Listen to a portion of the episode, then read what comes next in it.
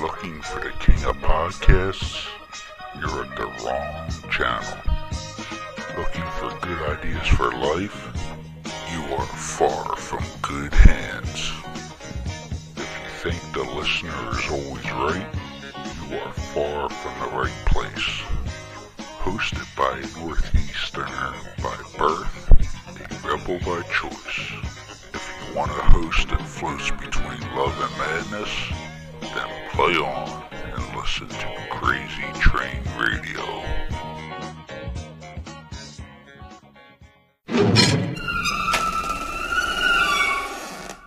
What up, Crazy Train Radio?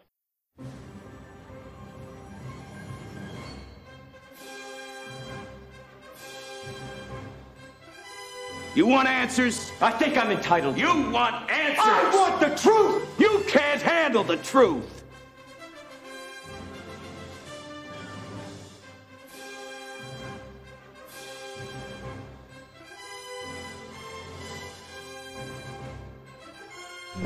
I love scotch. I love scotch. Scotchy, scotch, scotch. Here it goes down, down into my belly. Mm-mm-mm.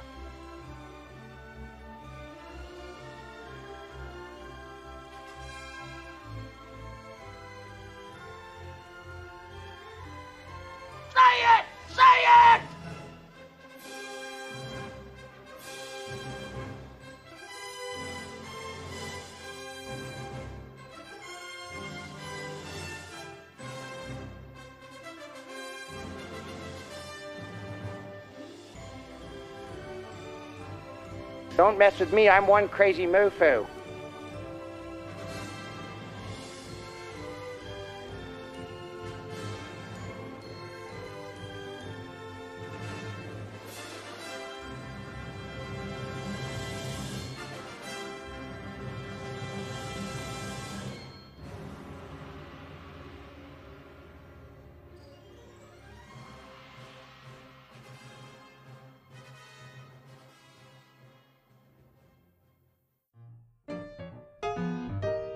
This brand is truly exciting and so glad that they are starting to make a positive impact. Little Bean Soapery is a woman owned small business based in northeast Pennsylvania. Little Bean Soapery does so much as all products are handcrafted and offer many different things for both men and women. Soaps, scrubs, body butters, bath bombs, solid cologne, and much more. Little Bean Soapery also does things for special occasions such as birthdays, Mother's Day, Father's Day, and special seasonal gift sets. But also, let's not forget large orders for party favors by request. The great things about all products is that they are crafted to be nourishing on the skin. If you wish to check them out, please feel free to visit littlebeansoapery.com. Any questions, please feel free to also email littlebeansoapery at gmail.com for custom inquiries and or ask anything else you wish. Tell them that Elena from Crazy Train Radio sent you.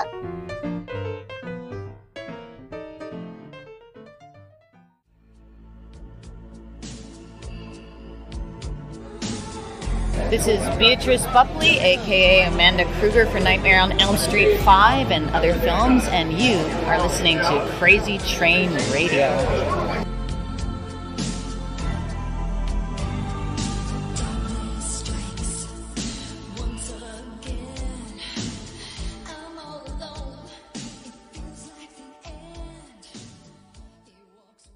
Hey folks, it's your least favorite host in the podcast world, Croc, Jonathan Steele. And I'm Elena, your favorite host from the Emerald Isle. And boy, do we have a good one for you today. Sister, this is one of God's creatures. Take solace in that. That is no creature of God. Stop it. Give it to me. Don't let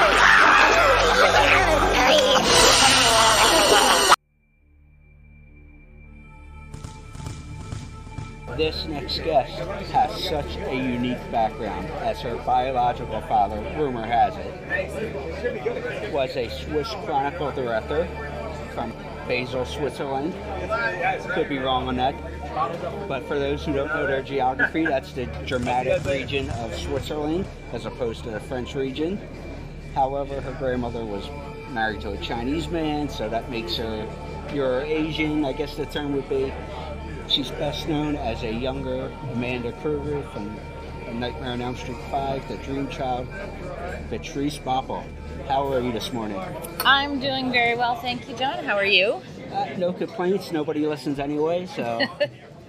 well, I know this is uh, new for you. Just, well, not so much new, but a reinvigorance, I guess the word would be, as far as coming out on the convention scene and such. Absolutely.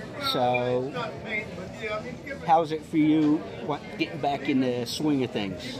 Um, it's good. It's exciting. I'm actually. It's a perfect time in my life because um, my second son is um, going off to college this fall, so I'll be an empty nester. So you know, I kind of you know went out of the business for pretty much 20 years to raise my family and do other spiritual things. Um, and now I can start to focus back in on my career. So it's perfect timing. Well, speaking of the other things, I want to bring this up early here. Is I know you are involved with yoga, have your own studio and such. So,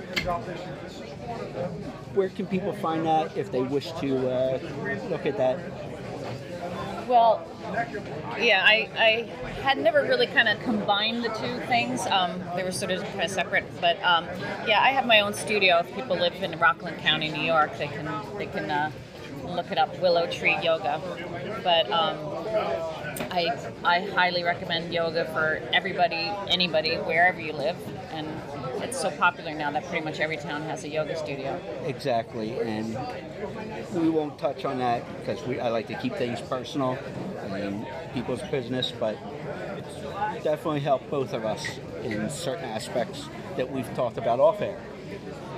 But with that, I'm curious to know though, does that come from the background of living all over the place, Canada? You spent some time in Japan where you started acting as well as a child, and, but does that come from that background of being all over the place and not just one location? Um, yeah, well, for sure. I, I yoga itself, I was introduced to um, at age five when I was living in Japan. Um, my parents would take us to uh, meditation every Saturday at a Buddhist zendo. And in Buddhist um, meditation, you have to sit for like a full hour or longer and sit straight up. And you know, for a kid to sit not fidgeting um, and to hold your spine erect, it, it takes a lot of work. So she introduced us also to yoga. She had a yoga teacher that would come in and um, kind of prep us so that we could sit and meditate. Um, and then that kind of stuck with me. Um, and then then I lived in India for a number of years, where of course yoga originated 4,000 yes. years ago. Um, and and you're right, like traveling all over the world um, and doing all the different things I did, um, having a practice like yoga, which keeps you focused on your breath and keeps you turning in, inward, uh, definitely was a constant in my life. That kept kept me able to hold an even keel, I suppose, no matter what ups and downs life brought. Exactly, and it's funny. Uh, that probably uh, was very helpful with young children at the time, as you said, you're mom and your family, because we know children could be nuts. Yes, absolutely. So, obviously, professionally, you started out doing a uh, theater and commercials and stuff. But like I mentioned in the intro, most people know you for Amanda Krueger. Yes. But I'm curious to know, even though you worked with folks like Richard Dreyfuss and Sidney Poitier and you know some legendary folks within the business, what's that like to be known for? Because I know sometimes people feel like they're typecast. Yeah. But how's that to you that I have this little brief piece of uh, history? Yeah. Within a franchise. Um, I'll tell you, I'll be very honest here. When I first was cast as Amanda Krueger, I had no idea the significance of what that was going to be in my life, um, and I had no idea really the significance of that role. Um, and and I'd hazard to say that most of my co-stars, none of us realized what a big impact this um, franchise would have, nor did we realize what a lasting legacy, you know, the Elm Street franchise is has become. Um, so I don't think any of us took it as momentous as it, it truly was. Um, and I got to tell you also, and I don't want to disappoint horror fans, but a lot of us in the horror films, um, you know, are a little scared of horror. a lot of us don't actually watch horror films. Um, I mean, I do. I love a good scare, though. I, I love really haunty, spooky stories. And growing up in the '60s, you know, there was a lot of more ghost, you know, psychological thrillery things. Not so much the gore, which I know a lot of our fans love the gore. So, um, but so when I got the role of Amanda Krueger, you know, I didn't even tell my parents. I didn't tell my anyone in my family because I knew that they didn't like horror. Um, and then I found out when Elm Street actually opened, there was some article in the Washington Post or New York Times or something that had my name in it, and my grandmother found out about it, and she went and saw the movie. And she told me later on, you know, and, and so here's this little old, you know, Germanic grandma, you know, toddling up to the movie theater, and apparently the, the box office guy was like, oh, ma'am, are you sure you want to see this? Do you know what kind of film it is? And she said, oh, I don't know what kind of film, but my granddaughter's in it. And she was very proud. And then, so I asked her, you know, afterwards, I said, I'm so sorry, Oma, what did you think of it? She goes, well, I really didn't understand what was going on, but you sure look beautiful, so. Well, okay, I was going to ask post movie, did she admit that you're her granddaughter still? Yes, she did. She Okay. did. You know, but um, but I, I got to tell you, like for myself and again most of my co-stars, it's only been you know more recently, the past ten years or so, that we've really realized how what a lasting legacy that franchise is. You know, and and the fact that fans still have memories of it and want to meet us, and you know. uh, It's it's astounding. I, I had no idea really at the time. Yeah, and I'll leave it for this because speaking of lasting memories and such, I know you were part of this documentary, Never Sleep Again. Yeah. And a franchise, I will say, co star, even though he was in a different film, will be at New Jersey Collectors Fest within the hour, I'll say, of this taping. Uh, because we all know New York area traffic is, but that's our nor there. Uh, Mark Patton. Yeah. But the reason I want to bring this up, the documentary, is because of your unique perspective that and stories that actually made the cut as far as shooting your bloody scene. Yes. And, like, it's a natural part of life, but just the way she told the story is hilarious. Yeah. But um, speaking of it, you know, being a mom and everything else like that, and also an actress, that this is a horror franchise and stuff, and obviously everybody's opinion is different. But when did you uh, feel it was okay to introduce this film to your sons? I'm going to tell you, my one son is 21 in college. My other son is just turned 18, and the two brats have never seen it yet.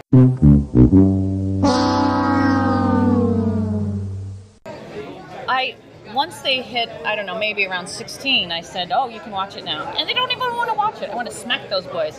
they have not seen their mom in Nightmare on Elm Street. I don't know why, or maybe they do secretly and just don't tell me. Um, you know, there's no nude scenes, there's no kissing, so I don't know why it bothers them. I know some of my other films where I'm having, you know, kissing another man other than their father, they get really upset about that. They're like, ew, I don't want to see you kissing some man. But I have no idea why they haven't watched Elm Street yet. Um, it's a good thing you brought it up. I, I'm going to get back to them and tell them, come on, dudes, watch your mom. Yeah, but was there? I guess it was 16. You felt Around felt- 16 for my kids, yeah. Yeah, for yeah, because like I said, everybody's opinion as far as their kids, especially with any acting, or we know people in wrestling, or you know, just different forms of entertainment, Right. That they, based on their personal values, yeah, have different opinions on when they introduce their That kind products, of- yeah. or what they do to their children. Yeah. So, Yeah. So that's yeah. For me, it was around 16, and I and I, I at a few of these conventions, when I meet fans and they bring their really little kids, and the little kids have seen me. You know, for me, it's like, really? Like I don't know. I I think I would be terrified if.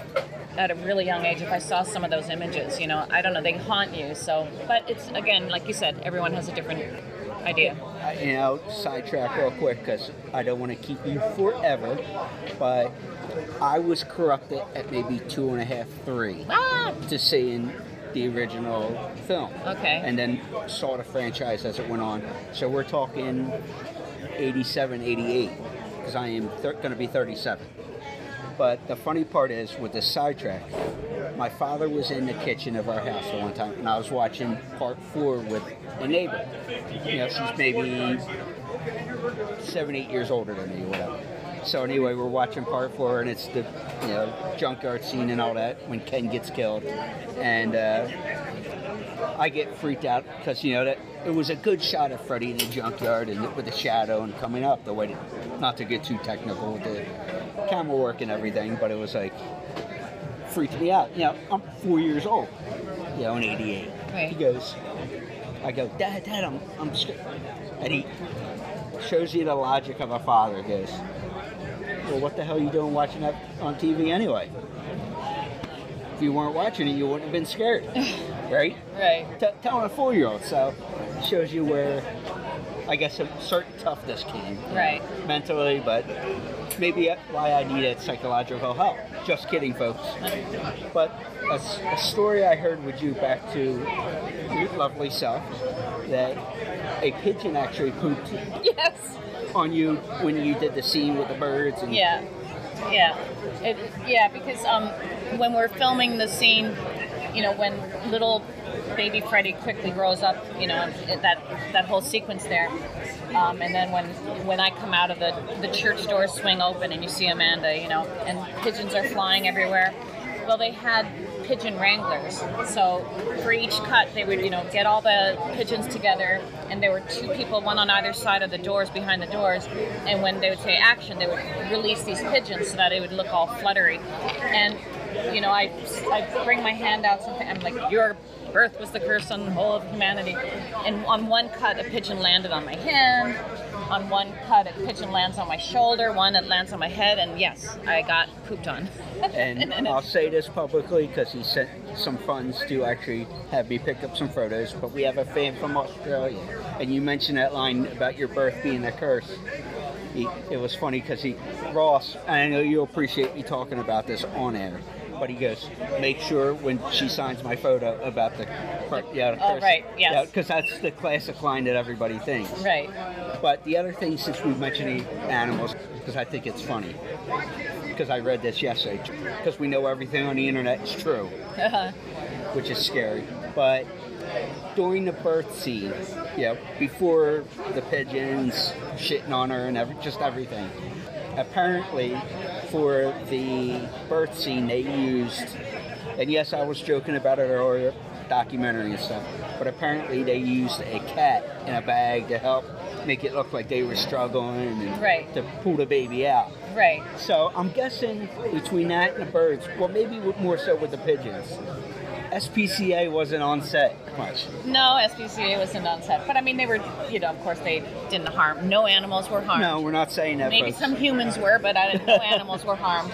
And the and it, and it's in particular the cat was um, once they pulled baby Freddy out, you know, he's supposed to leap. You know, the nurses, you know, this is one of God's creatures. Take Yeah. solace in that. And um, when he Freddy leaps out to have that action because the robot Freddy couldn't do that, that they used a cat. And so it's if you maybe if you can really slow it down, you might be able to see it. I wonder. I've never tried, but if you slow down that scene because the movement coming out of the nurse's hand down to the ground before it cuts to the baby Freddy was a cat. So I don't know. Maybe some of you out there can do that. Yeah, well, it's funny. Maybe Mick Strong, we know his sister CJ was involved with this film, so I know he'll probably know that as well, being from a, working on the technical side of things. Right. And you know, they share share sec- not sharing secrets within the family, but you know, you guys know what I mean. But it's funny. The reason I also referenced that too, which I found it unique, was because at the time, you you weren't a mother, so you didn't know the actual. Well, you knew the process of childbirth, Yeah. but you know, I thought that was a good piece of acting because you didn't know where I know some actors like to draw from personal experience. Yeah. And you didn't have children yet. and They go through that process. So, yeah, I appreciate it that you were able to. Yeah, we know this, but we don't. Or you can't draw from personal experience, if that makes sense. Right. Yeah. Yeah. To say, okay, this is actually what happens during you when know. you give birth, yeah. Yeah. Yeah. But uh, yeah. But where can folks uh, find you if they wish to on social media and such? So um, on Facebook, there's uh, I have a I have a page on, under my name Beatrice Boepple, and um, listed also under IMBD with my you know various. So you mentioned getting back into the acting and such. Before I let you go, uh, is there any projects that you're signed on for yet, or are you still just trying to get your feet back in the water? I'm just slowly gonna be getting my feet back in the water. I, I haven't signed on to any projects. Um, I'm gonna be doing a you know number of conventions, and I'm excited about one in Norwich, England next year. That um, Nice. I just found out they're sending me a contract on Monday. Um, I'd love to, you know, get back into travel too because of COVID. It's been so held Yeah, everybody's been. But you know, my, my game plan is pretty much this. Up until the fall, my focus still is getting my son off to college safely, and then I feel like then I'm kind of done my. Not that you're done parenting at, when they go to college, but that my I'll be able to focus back into my career. Yeah, I'll use a line Garth Brooks used when he retired from music for several years there to be with his three daughters. You pretty much hit it on the head there. He goes, My goal in life, me, my ex wife, and Trisha Yearwood, their stepmother, our goal in life right now is to make sure our babies make it to college and get to that next early adult stage of their life. Yeah. So that's nice that you were lucky to be able to be there for your children and you know be, have that presence Yeah. for them as they were growing up. Yeah. But like you said, you'll always be involved in your children's. Of you know, course, it, yeah. It, it don't change. Yeah, that doesn't stop, but it won't necessarily, hopefully, be a 24 7 full on thing anymore. Well, I got to ask with the convention, you said you getting a contract next week for. Was that brought to you by the new agent, which Uh, no, actually, the the organizers of it's, it's Norwich. Um, I apologize, I can't think of the name, but it's in Norwich, England. They approached me directly, so Yeah. So uh, anyway, I will say if you run conventions and stuff, we do recommend going through uh, Silver Screen Appearances. Peter V.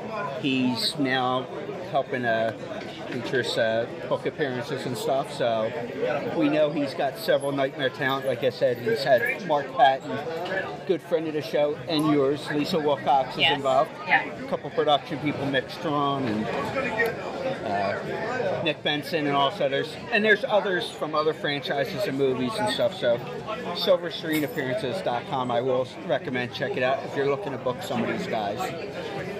I know Priya will appreciate the plug, but it's hey, that's who's handling stuff now for you guys, which is wonderful. So, Beatrice, have a good show today. All righty. thank you so much, John. It was wonderful chatting with you in person. Thank you. I know we've been chatting through email and text and everything else, so it's nice to be able to deal with somebody in person. Yeah, awesome, great. Want me to get 'em? Well, I got 'em. My mouth is an Uzi, and I shot 'em with the hundreds of rhymes, rhythm designed to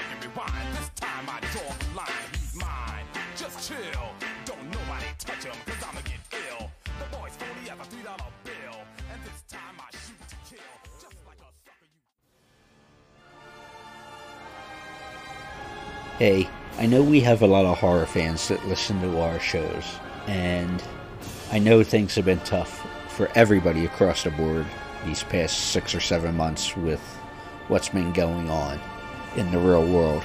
But I wanted to make a suggestion to you horror fans because I know part of the normal routine year in and year out is to attend different conventions to meet some of your favorite horror stars.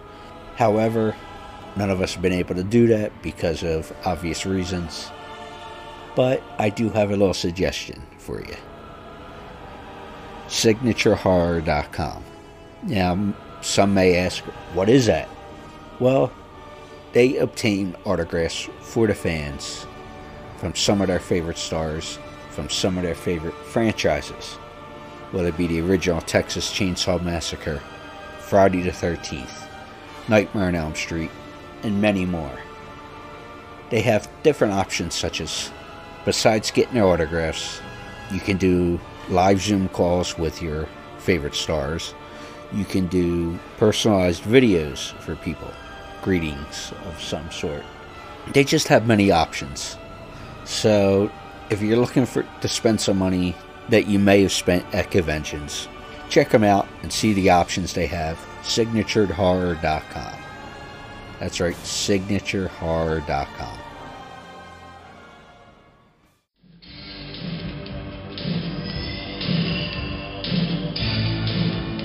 Hi, this is Lisa Wilcox, and I'm talking here on Crazy Train Radio.